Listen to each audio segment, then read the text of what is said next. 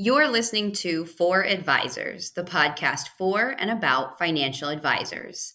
This program is for educational purposes only, and the opinions expressed here by guests do not necessarily fully or accurately reflect the opinions, legal intent, or nature of Congress Wealth Advisor Solutions, Congress Wealth Management LLC, or their senior management. Please note that Congress Wealth Advisor Solutions is a division of Congress Wealth Management LLC.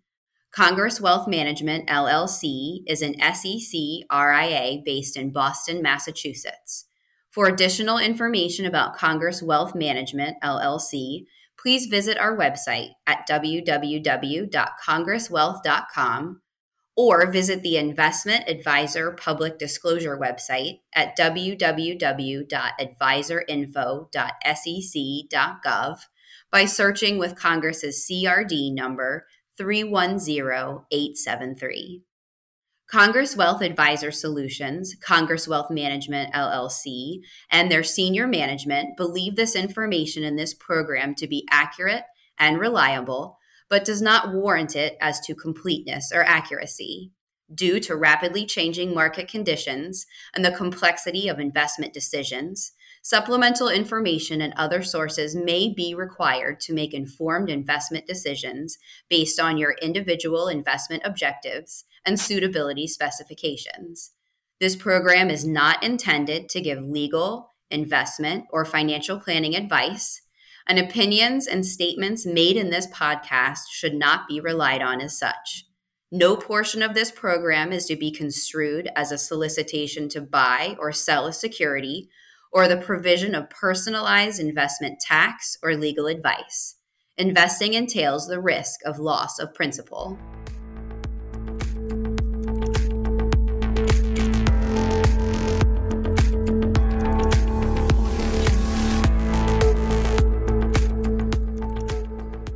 Everybody, and welcome to For Advisors, the podcast for and about financial advisors.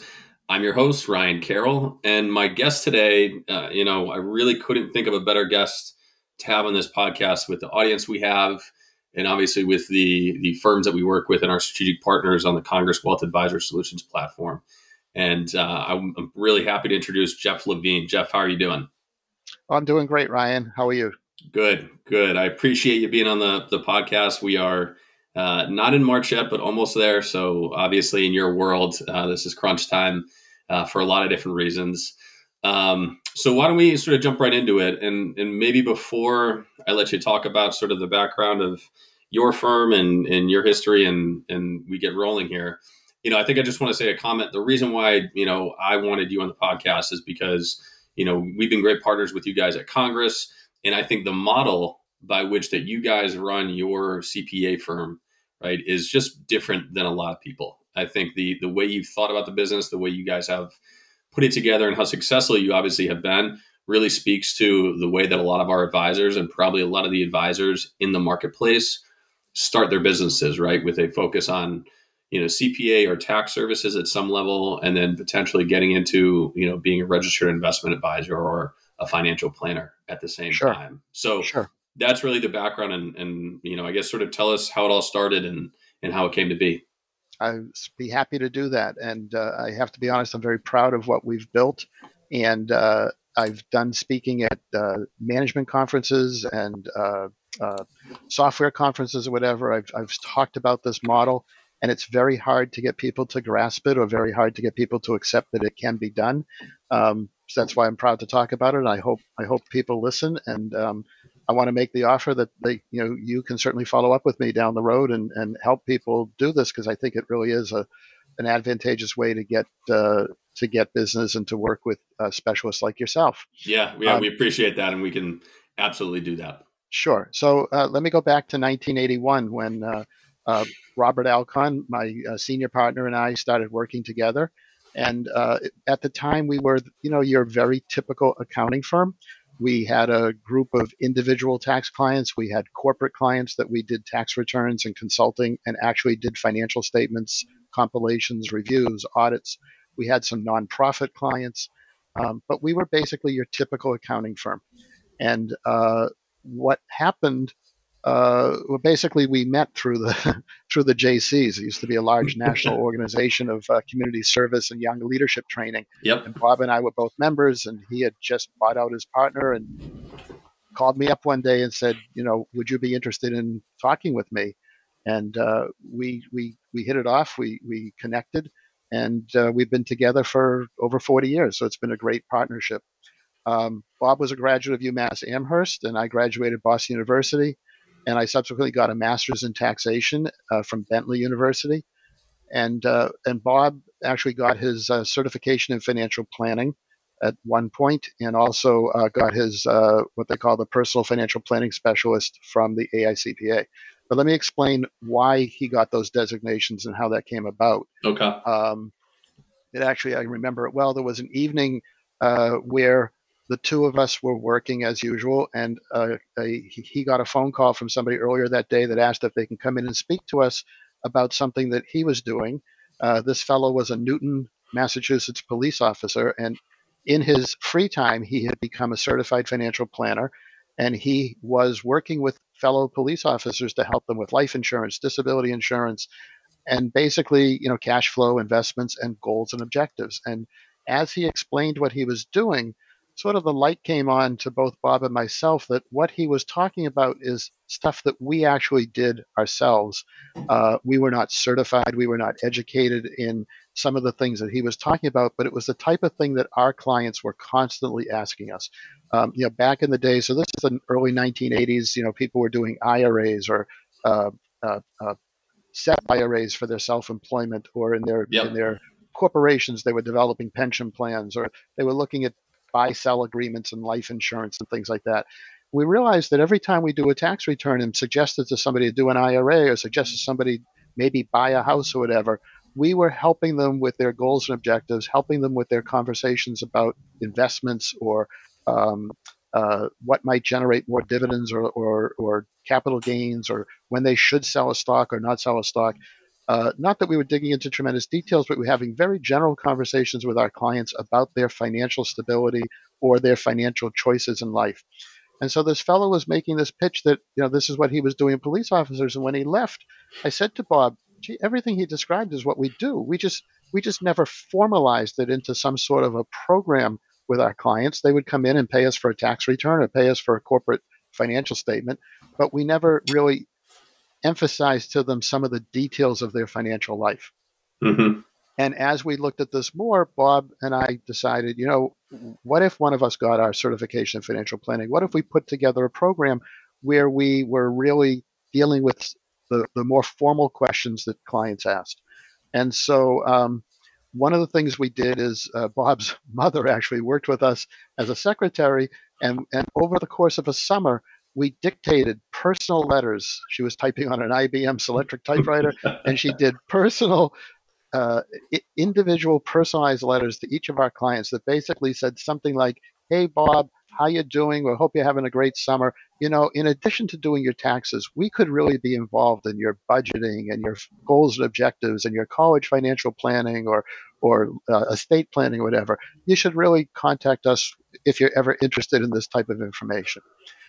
And what we realized then was that a lot of attorneys, if they would get a phone call and, you know a client would call and ask a question, or a lot of other consultants, or certainly accountants too, you know, they turn over the clock, right? You, you, they turn over the timer, the sand timer, right? Yeah. Somebody calls up with a question, you got to write down the time, and you got to figure out, you know, how much time you spent on answering the question, and then you send them a bill and the clients hated getting those extra bills. Yep. And so what we what we figured out was if we packaged our accounting work, be it mostly personal taxes, that's really the package that's been most successful for us. If we package a tax return into something we called an annual financial service and offered them unlimited communication during the year of a short variety. Certainly, if a client is selling their business, it's something different than what I'm about to say. Yeah. But if we offer them the fact that they can call, or, or now nobody calls, it's email or yeah. text. but but in the old days, it was unlimited phone calls, a meeting in the office if you wanted to. Um, your tax return, and then this extra service that we called financial planning. Um, actually, I coined the phrase financial therapy mm-hmm. and and it, it took off like gangbusters. The fact that it's a therapeutic sort of consultation to discuss their assets, their liabilities, their income, their expenses, their goals and objectives, and it's not specifically directed to individual solutions because the idea is it's consultative to have a conversation about these things and figure out what might be appropriate for their point in life. But we basically turn the tax return into an annual service. Mm-hmm. And by doing that, first of all, we increase the value of the service. Um, instead of being a at that time a $200 tax return, I think we had a minimum fee of 500. It's now $2,500 minimum fee. That's not a set fee. That's a minimum fee. But on top of that, what we did is we built it into a model where we bill it in November for the upcoming tax season because it's not a tax return. It's an yep. annual service. It starts in January. They can call us on January 2nd and ask us questions. So we bill in November for a range, basically a minimum fee. It could go up. It's explained to the client. It could go up if there's different complexity. Yep. But it offers them it offers them their tax return, the planning involved in the return, but also uh, financial questions during the year, and then this extra hour to an hour and a half of what we call financial therapy sometime between May and November, when we're mm-hmm. not busy because tax season ends April 15th. Mm-hmm. So May through November, the client is, has the opportunity to come in and speak to us about these other um, opportunities. So it really transitions our practice from uh, basic accounting work to an annual financial service for the individuals. I have to admit, we, we have not been good about translating that to the corporate work. But part of that is because the corporations operate differently. They, they have different issues, they have the financial statements, whatever.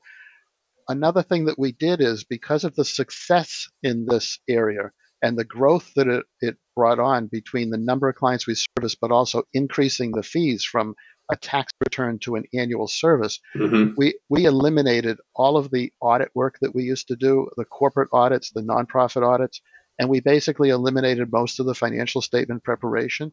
So our shop at this point is mostly corporate tax and corporate consulting, personal tax and the personal financial planning.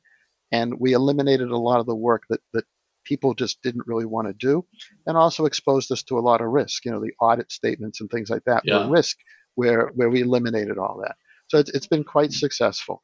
That is, um, uh, I, I, would say, Jeff. I'll just jump in and say we can spend, you know, and maybe we'll we'll have you back on to to talk about little snippets of this, but just even the, the beginnings of of how this happened with uh, with the Newton police officer and and uh, Bob's mom. You know, it's just so organic in some ways, right? Uh, reflecting on it, uh, and it such is. an amazing story. I just I absolutely love it. It's it's amazing.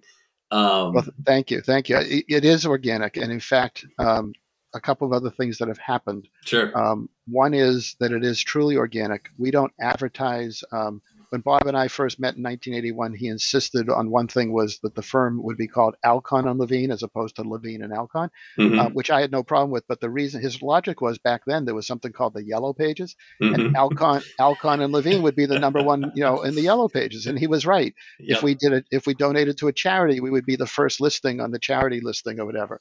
But but that was built because we thought we would be advertising. We do no advertising. Our mm-hmm. growth, our growth is really mostly organic. Um, if it's not a referral from uh, someone like yourself, Ryan, yep. it's a referral. It's a referral from existing clients because they love the annual service. They love the handholding that we do. Um, now, a challenge came up, and I, am sure that you, you want to, you know, transition yeah, to how how we got involved. The challenge came up that you know we honestly, we are accountants.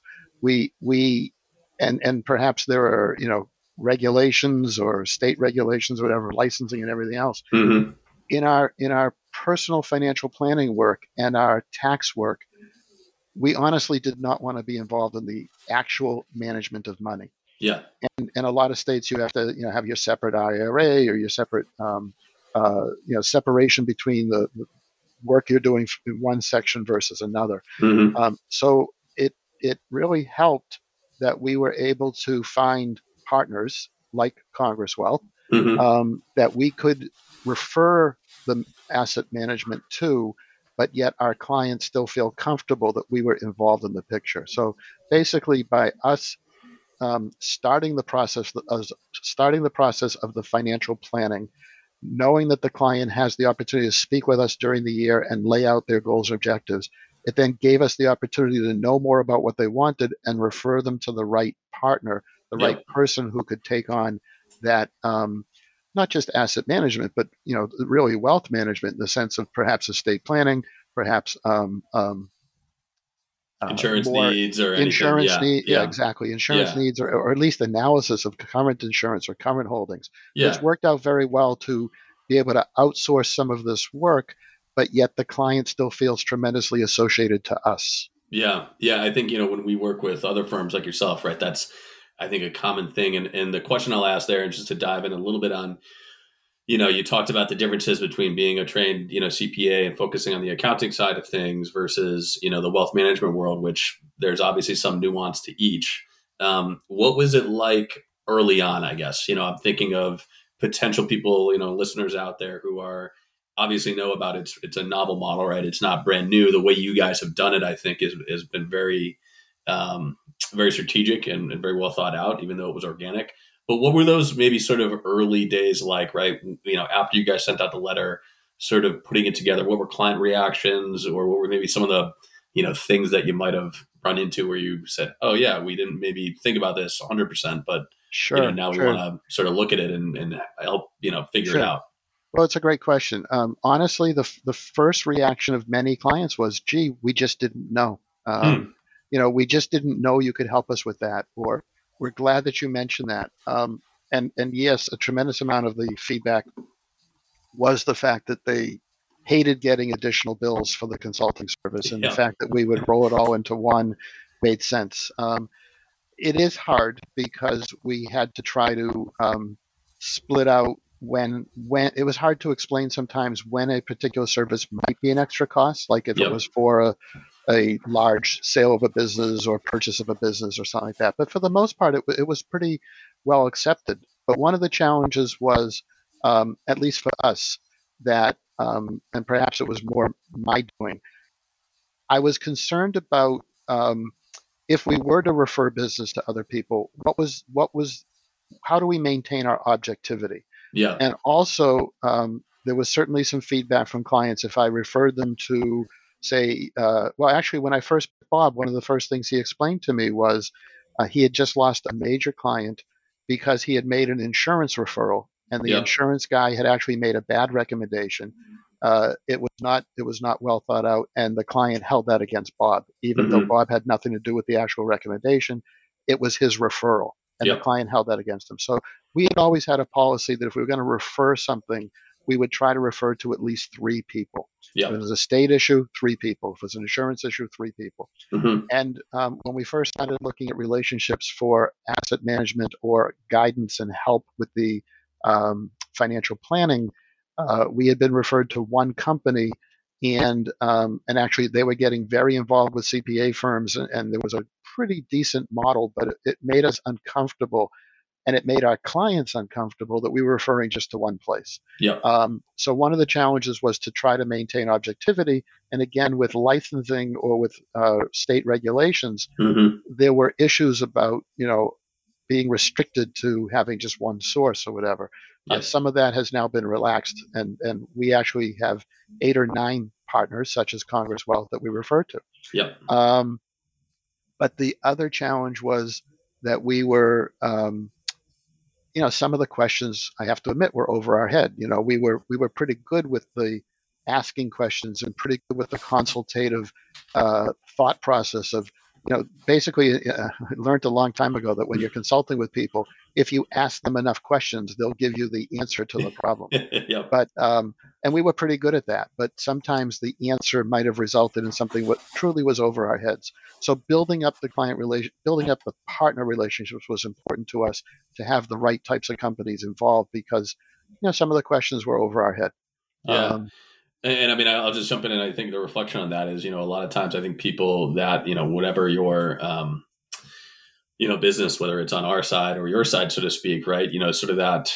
I'm not going to say vulnerability, but almost that sort of realizing, hey, you know, I need to ask for help here, right? I need to bring in someone else. I think is an interesting, um, maybe sort of second level you know thing that comes from doing this right and from, from sure from growing your business so you know just reflecting on that right that might be something i think that some people out there if they're on the, the front end of this and they're thinking about it right that's one of those things that gating issues that they might be saying ah you know there's a lot of risks right you talk about you know relationships going bad or or yes. you know sort of going through the process that definitely are you know can be difficult to deal with but you know i think what you're saying is right you know you you guys and i'm speaking in general about you know cpas i think and specifically you and and, and bob have really good deep relationships would you would you agree with that oh absolutely the relationship is key and as as you were uh, formulating that that the, those thoughts just now it, it, mm-hmm. there were two things that occurred to me um, which again I, am sure folks that uh, will listen to this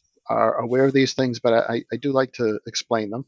Yep. One is one is that um, uh, early on in our history, Bob and myself, we were working on a Saturday, and I got a phone call from a potential client. It was a doctor, and he um, obviously had been speaking with several accountants, and he had a list of questions for me. Basically, mm-hmm. he was testing me and testing my tax knowledge. Yep. And and and and as you were, I was thinking about this as you were asking a question because as as professionals, as CPAs, I think we want to have all the answers. I think we want to know or show to somebody that we know everything that there is and that we're great at what we do. But as this guy asked questions, there were several times when I said to him, you know, what you're asking is really hard to answer in the way you're asking it because it depends on certain situations. It depends on on um, you know what your income is or what might be a phase in or a phase out. I'd have to, you know, ask you more questions to understand, or I'd have to actually see the situation.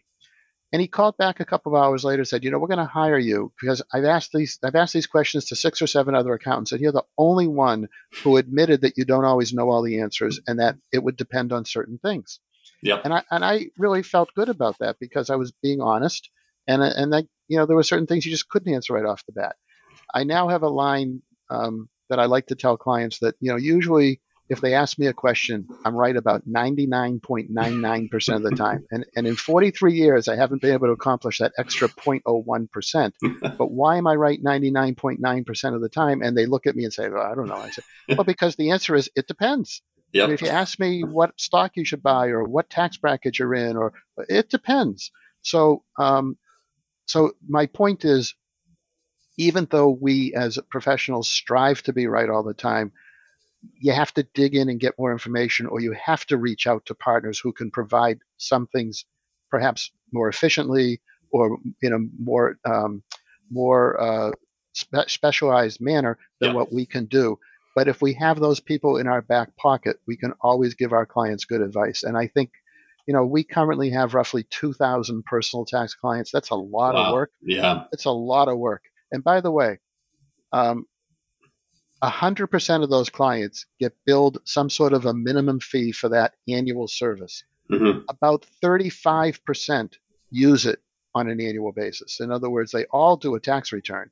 They all might call us during the year with a question, but only about 35% seek that extra hour to an hour and a half financial therapy meeting during the year. Now, over a course of three or four years, all of them might at some point have it but they don't all do it at the same time. Sometimes, yeah. So my point my point is that 100% pay and they pay in advance, but only about 35% do it. Um, it's a tremendous tremendous model that has built up, and um, if people are afraid it would overwhelm you, I'm just giving you what our history has been is that not everybody does it every year.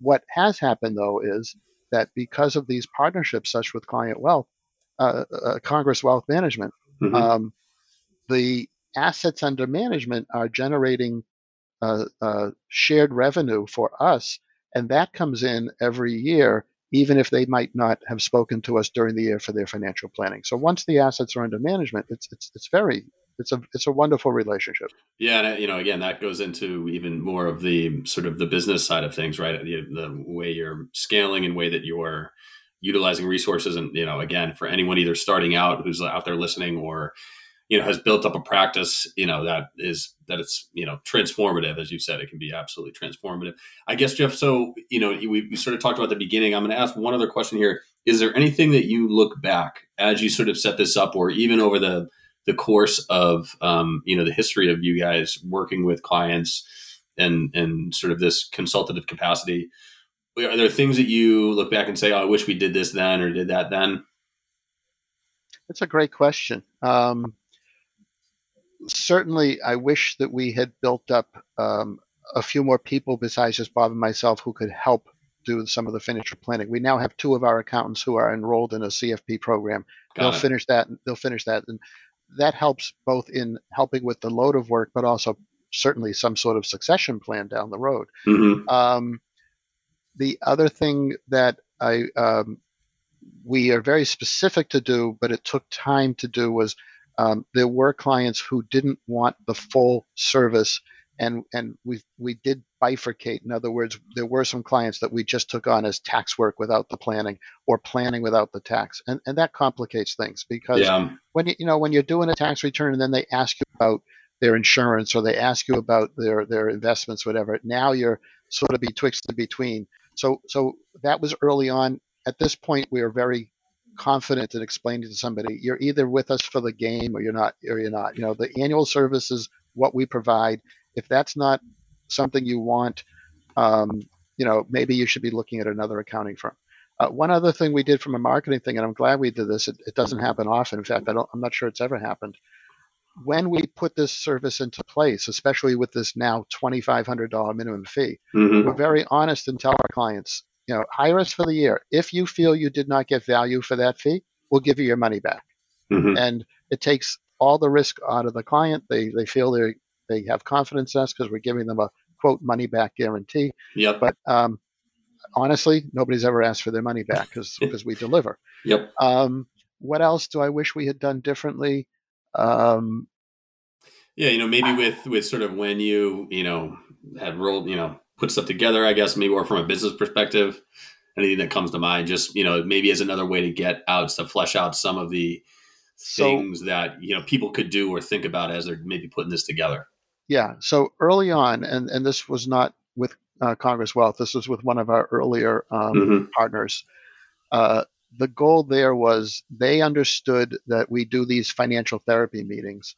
And um, what they what they asked if it was possible is they asked if they come to our office and have one of their representatives just be in the office so that if a question came up, you know, I mentioned before that sometimes a question came up that was over our heads. Mm-hmm they would be there. You know, we could call them or, or you know ask the question. But if they were in our office, we could perhaps walk down the hall and ask them a question or whatever.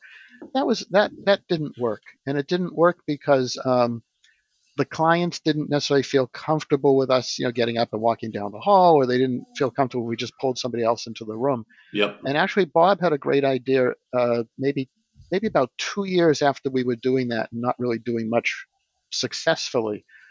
Bob and I explained to the uh, partner, uh, the, the, the, company that was helping us, and uh, perhaps it was Bob who, who really initiated it, said, you know, what if you sit in on our financial planning meeting? In other words, the client calls, we could say to them, you know, so and so will be joining us for this meeting. We hope you don't mind, but we've found it we found it very helpful if they're participating with issues that might come up as far as the estate or insurance or something like that.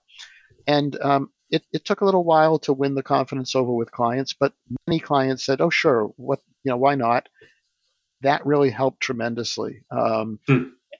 I know it takes time for, you know, for instance, Ryan, someone like yourself or, or your your folks to sit in on a meeting, but the benefit was uh, that even if the even if the person didn't say anything, if they were just listening, they not only saw how we worked, how we discussed things with clients, how we yeah. brought up different issues, but they also, the client could see that this person was listening. And if a question came up later, maybe even after the meeting, and I said, you know what, I'm going to call Ryan and ask him that, um, they felt comfortable having met the person. So I have to admit that that really helped a lot of our um, uh, relationship building blossom. It really, not the relationship with the client, but the relationship with the partners that we were using for asset management. It really helped bring things to fruition. Hmm. And so, I, you know, if we, you know, that was a mistake to think that they could just sit in the office and be available for questions. It was better to have them more involved. Got it. Well, that that um, you know, not that it's not intuitive to think that, but you know, the process of doing that right? Maybe it's it. Uh, what I get from that is, you know, you guys are clearly willing to continue thinking about the model, right? It, the first iteration doesn't always fit, right? And you sort of have to adapt, like you do in business in general. But yes. that, you know, it was sort of figuring out what was comfortable, right? Sort of the nuance yes. of of a meeting and of the, you know, sort of a, a handoff, so to speak, or some transition of the client relationship from just you and Bob to an outside partner or partners. Um, yeah, I, I think it's one of the things that people are most afraid about. You know, would they lose control of the part of the client, or would they um, not be involved in decisions, or um, you know, certainly I'm sh- I know from talking with other accounting firms that there's a hesitancy to get involved in what we did. Yep. Uh, there there are certainly firms out there who don't want to do personal tax returns. They think personal yeah. tax returns are going to die someday. You know that artificial intelligence is going to take over. Mm-hmm. Um, we have not had that issue. Um, we love our personal tax returns. Um, I, you know, even if you know some client, some uh, of my friends joke with me and say, "Oh, someday there's going to be a flat tax, so you're going to be out of business." and I say, "Well, that's not really true because even if there's a flat tax, you still have to decide what's going to be taxed. There's still yep. a calculation to what is taxed or what is excluded. So I think we'll always have returns. Mm-hmm. I think I think the benefit of getting into this financial planning model, if you can successfully transition this way, is even if the returns became less of an issue, it's the financial therapy that locks you into the client. It's yeah, you know, the client could use TurboTax and get advice for financial planning, but they want us to have all the information. They want yeah. us to have the the annual relationship, not just a consultation. So it, it's really it's really worked out very well. Yeah, I agree. I mean, a lot of that stuff, you know, I was thinking earlier how that sort of comes full circle, right? You have you know, sort of the therapeutic or behavioral aspect of what we do, right? Which has, I think, gained steam over the past, you know, 40 years back to when you and Bob started, right? So just, you know, I think a lot of that is now almost coming back full circle and, you know, the retail individual client is, is sort of realizing that. Um, so that was, I think, way ahead of your time. You talked about sort of a lot of firms, and this maybe will be one of the last questions we have. I want to keep an eye on the time here for everybody. Sure. Um, you know the difficulty in, in, in people in in the accounting world you know thinking that it's going to be difficult. I think a lot of times obviously that sort of comes when we talk about fees and you've mentioned sort of the fee you know schedule and the fee changes that you guys you know put into place. Talk about that a little bit right? Was that you know i'm sure that was at some level there's probably some discussions and some trepidation by you and bob.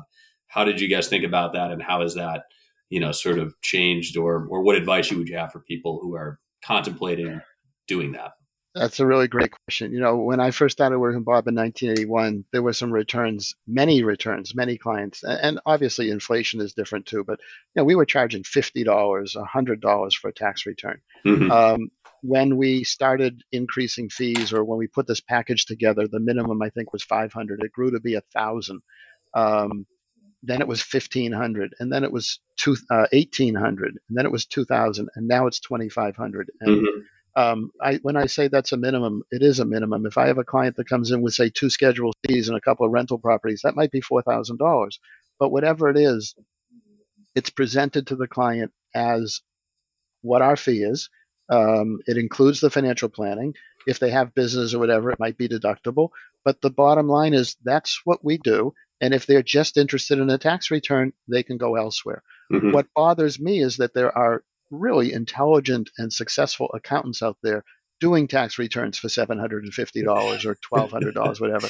Uh, they, they, are underselling themselves. But um, our idea was to put it into this package because by putting it into this package, we increased the value of the sale. We mm-hmm. basically increased the client from thinking of a tax return to an annual service. I actually just got hired by um, a fellow in the software industry, and his wife is an oncologist. They've been paying $1,000 to a very good firm here in Massachusetts, but they wanted different service. I was referred to them by uh, TIAA-CREF, where mm-hmm. wife has investments from uh, her uh, hospital. Yep. And um, and I said your fee is going to be thirty two hundred dollars. He said, I'm going to have to talk to my wife, call me back the next day, and he hired us. So that's triple the cost of what they're currently paying, but they understand the value of what they're going to get from the from the service. So um, I would encourage accountants out there who are thinking about the fee as a roadblock. It's not a roadblock. Um, I hear this from uh, accountants all over the country when I am at conferences or whatever, having lunch and explaining what we do. Mm-hmm. And they say, "Well, we're in Texas. Nobody in Texas is going to pay that." Or, you know, we're in we're in New Mexico. Prices are different here. They may be, but you don't know unless you ask. Mm-hmm. We started off wondering if $500 would be successful. Um, and the, the fact is, if you're doing, say, 500 tax returns at $500 a piece, and if you doubled your fee to a thousand just by giving some extra service, whatever, you could actually do half as many returns and be just as successful. Yeah. But the fact, but the fact is, the other people won't leave. The yeah. other, maybe some will, but most of them will buy into the bigger price if you're giving them a better value. And that's what we did. So yeah, there was a little bit of trepidation, but but it it, it was unfounded. Um, uh, especially when you have a good relationship, the client will continue to buy. Yeah. Yeah, and I, you know, again, this is maybe we can cover this in a second podcast sometime after April fifteenth. But you know, the the role of value there and the role of um, the services provided, right, and how you can do that in a way that that is uh, commensurate with saying, "Hey, this is the, the price." And and you know, not to pick on an accountants, obviously, everyone in the wealth management industry and other industries, because of different forces, you know, feels that pressure. But I think the way that again, you guys have done that, hopefully, it provides some view of the other side of the wall for people who are like, you know, struggling under some of the pressures of I have this accounting practice, right? I know that there's other options for me when it comes to services that I can charge for to grow my business.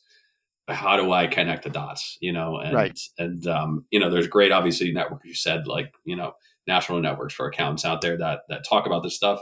But I think the goal here, obviously, on the podcast is sort of hear really from the the source, you know, of how do I do this? How do I think about this? You know, being vulnerable about, yeah, you know, it's difficult, but again, you know, when you put this together and you have the right framework for it, you know, it can obviously, like you guys, can just be, you know, extremely successful. Yeah, and and again, thinking what you're just saying, what's what's made it very successful is, I think some accountants feel that that in order to do what I'm describing, they have to recreate the wheel, mm-hmm. and they have to they have to perhaps uh, be better informed with the wealth management or whatever. But what where we've been successful is we have outsourced that, right? Yeah, you know, yeah. Ryan, when when I send someone to Congress Wealth Management, I know they're going to, you know, have get their current portfolio analyzed. I know they're going to look at the the things that they should be looking at, ask the right questions, and take care of the issues. Yep. That that the client knows I'm looking over your shoulder. The client knows I'm part of the group that is going to discuss this. But it relieves me of having to learn all that and do all that. So yep. so one of the fears the accountants have is if they get into this type of program, how much extra work does that create? And I'm here to say it does not create any extra work. Um, other than me making a phone call or an email or referral or perhaps introducing you, you know, face to face with a client, at that point, some of my work is done. I'm still involved on an annual basis to make sure you're doing your job, and the client is very vocal to tell me when you know things are going well or not going well but a lot of that no longer falls on my shoulders, and that's a tremendous relief. So, um, I say know, almost I, when I think about that, Jeff, you know, is almost sort of the also the the control, right? Like you maybe you feel people feel as though uh, you know it's out of their control what sort of happens once you let that relationship go somewhere else. But in some ways, right, it sounds like again the outsourcing is almost you know the control by delegation, right? You're delegating, hey, here's the stuff that I can do, here's the stuff that I can't do, you know, and I'm obviously putting a process together to make sure that that is commensurate with what I want for my clients.